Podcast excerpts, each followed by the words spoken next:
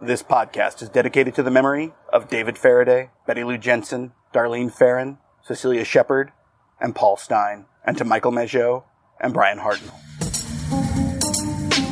This is Zodiac speaking, a classic gunpoint gambling podcast. I'm your host, Chris Garcia. There is a myth that serial killers just don't stop killing. In recent years, this has become less popular because of the Golden State Killer, a man who seemingly for well more than 30 years just stopped. He was still a terrible human being, but as far as anyone can tell, not a killer, not a serial rapist, no longer a ransacker. Yet he was still all those things. He had done all those things along the way. How can he just stop? When looking at the Zodiac murders, it's obvious he stopped. At least it's mostly obvious that he's. There are lots of theories, and we'll go into a whole set of episodes about potential Zodiac murders, both before and after the canonical four attack. But part of the reason that it's so important to look at this particular crime, the murder of Paul Stine, is because it represents an endpoint. It is the last crime we can definitively say was the Zodiac. And honestly, he killed him, he removed a piece of his shirt, he sent it to the cop. The letters that went were obviously from the same person who had done the first set of letters, but nothing in those letters directly tied the writer of the letter to the crime. That's a very big difference between the Stine murder and all the others. But there are so many other questions. Zodiac continued writing letters, at least we're fairly certain. Why? Because maybe it wasn't the murders necessarily that was giving him what he needed from them, but the panic that was being spread by him writing his letters, by him making his threats. In essence, he was becoming as powerful a force by simply writing letters. And he decided to use the path of least resistance.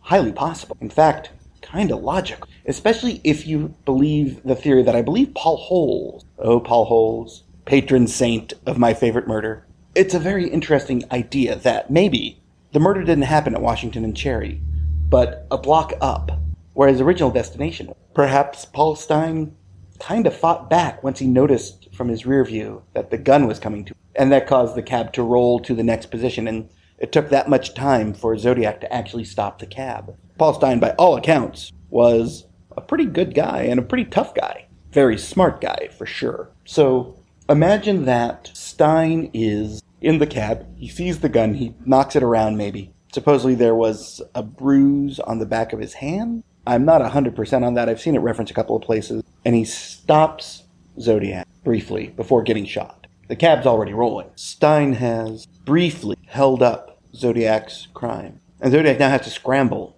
to stop the. And he does. One thing I've never seen is if Stine's car had the parking brake on. That's actually a very interesting little detail that I wish I knew. Zodiac leaves, and he comes home goes home or something. And he begins to formulate his post murder contact plan with the shirt to ensure that he is given credit for this murder so that there is undeniable proof that he did this. And now, well, let's look at the possibilities. He is able to communicate with the police in various forms. He's made a couple of phone calls. He's written a bunch of letters. Well, he's written, I think at this point, three.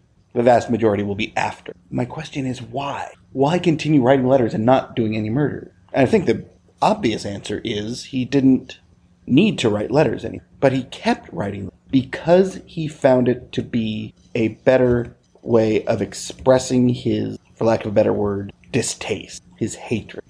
Zodiac murdered to get something, some notice, some importance. It's one of the reasons why I absolutely like a lot of the sort of more meager suspects as more likely of being Zodiac. Because I think these were not just a cry for attention, but a demand for attention, an attack for attention. In essence, it is a terrorist act, and the desired ransom is the attention of the world, their fear. And he got it. If you look at an arc of the first four crimes that we can say for sure were him, what you see, especially if you believe the Paul Holes theory, is an escalation in failing. The first one went flawless. There was never any hope of catching that killer. He got off scot clean, he hadn't really been seen, And the most important thing, he didn't leave any major clues behind. The second crime, Michael Mageau survived. And it's only because Mageau didn't get a good look at him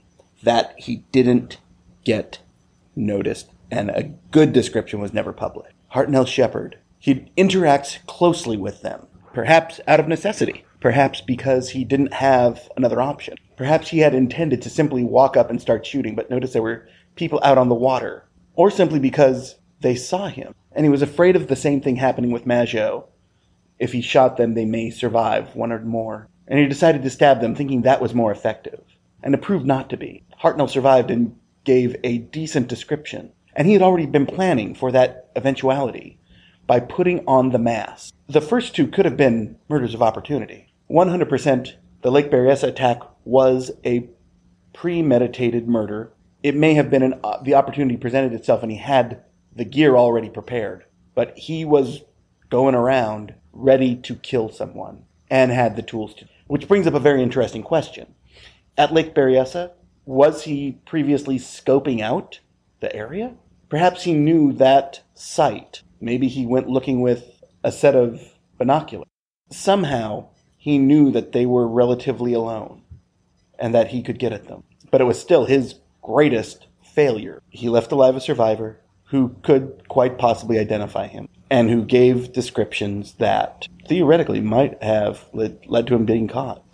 And then Stine. He's decided to constrain himself to a private location, completely private. No one could see what was going on except for him and the driver. Theoretically, you could see the muzzle flash, but if he buried it far enough into his head, that would be less likely. He was alone with his victim and his victim was in a compromised position, and he murdered him. Murdered Paul Stine, student working as a cab driver to make ends meet. Zodiac, if you believe the an original destination theory, shot him, perhaps after a brief scuffle, and then had to stop the car. So he finally stops the car, which does kind of make sense because he stops the car, and the witnesses at Washington and Cherry said they saw him scrambling in the front get down and sort of wipe things down a bit. He'd probably have to wipe things down if he had to get rid of fingerprints from the steering wheel or the parking brake or the brake itself. And then he takes a piece of shirt to ensure that he would have credit for that and be able to use it. And maybe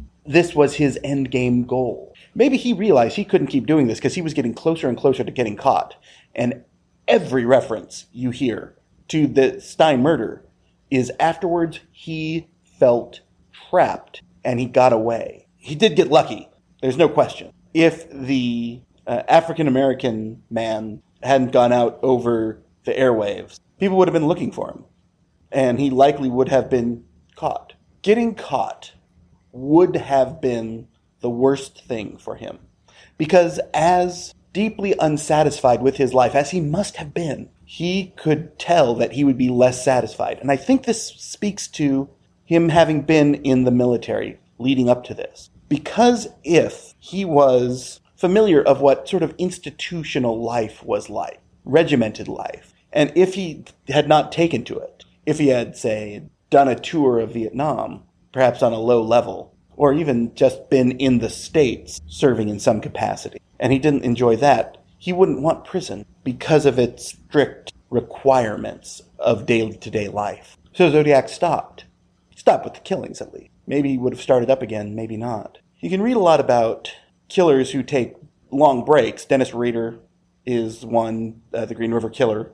Took a long break when he had a happy marriage. It's a possibility, I guess. You also have, as we've mentioned before, the Golden State Killer, who took, who stopped, as far as we could tell maybe there was some crime, but nothing that pops out. He was still a dirtbag, and obviously a dirtbag. But where it gets really fascinating, really intensely fascinating, is that Zodiac just stopped. And I think the reason is this progression of failures. Unquestionable success. Largely a success, but it opened him up slightly. Largely a success, it opened him up greatly. A success, but nearly got him caught. In essence, the police's bungling was greater than his bungling. But it didn't have to be that way, and he knew it wouldn't continue to be that way every time if he kept going. I really believe he stopped by choice. And if he stopped by choice, he could start up any time again. So maybe it was he stopped by choice and then went on to other things, maybe other crime, maybe something as simple as he reenlisted because now that he had a taste for killing, he wanted to go to the front lines, maybe? Who knows? The other idea is that if he was someone in his late 30s, early 40s, which falls in with my theory that he was born somewhere between 1927 and 1938, 39, there's a def- definite drop off in the number of serial killers as you age beyond 40. There aren't a lot of serial killers and rapists above the age of 50. That's one interesting note I've been reading about. If this was him getting off the last of his murderous rage, and then just not having the heart for it anymore, These are all things that could be, but we don't know. And because we keep looking, we will always find more questions until we have the answer, which is an arrest or a definitive confession. And at some point, I'll talk about all the false confessions because there are a lot of them. Zodiac stopped. That's as far as we can tell. He kept writing letters. He may have kidnapped a woman and held her. We do not know. All we know is that there were certainly four murders that fit the bill, and one confirmation that ties one of those murders to the writer of the letters. We don't know why he stopped, we just know that he's a conspiracy minded viewer might think that Paul Stine represented something. It's a possibility, I guess. But it also represented breaks in a number of different areas. It wasn't a killing of a couple, it was a single murder. It wasn't a killing in a space that was public, though it was in a broader area, it was more confined. I believe this was planned. There's always a possibility that they got to talking, Zodiac came up and he said, Hey, you look like the poster and got shot. I doubt. What I really think is the deal is that he was murdered by the Zodiac because the Zodiac planned to kill someone that night. And I think he had chosen a cabbie because he knew there were less areas for him to mess up. It was a more controllable scene. Exactly the same. Exactly the as Jack the Ripper. So totally the same. Because the Ripper ended, as far as we know, killing a single woman in a house instead of on the street. Thus, he had control of his environment. Zodiac is the same way.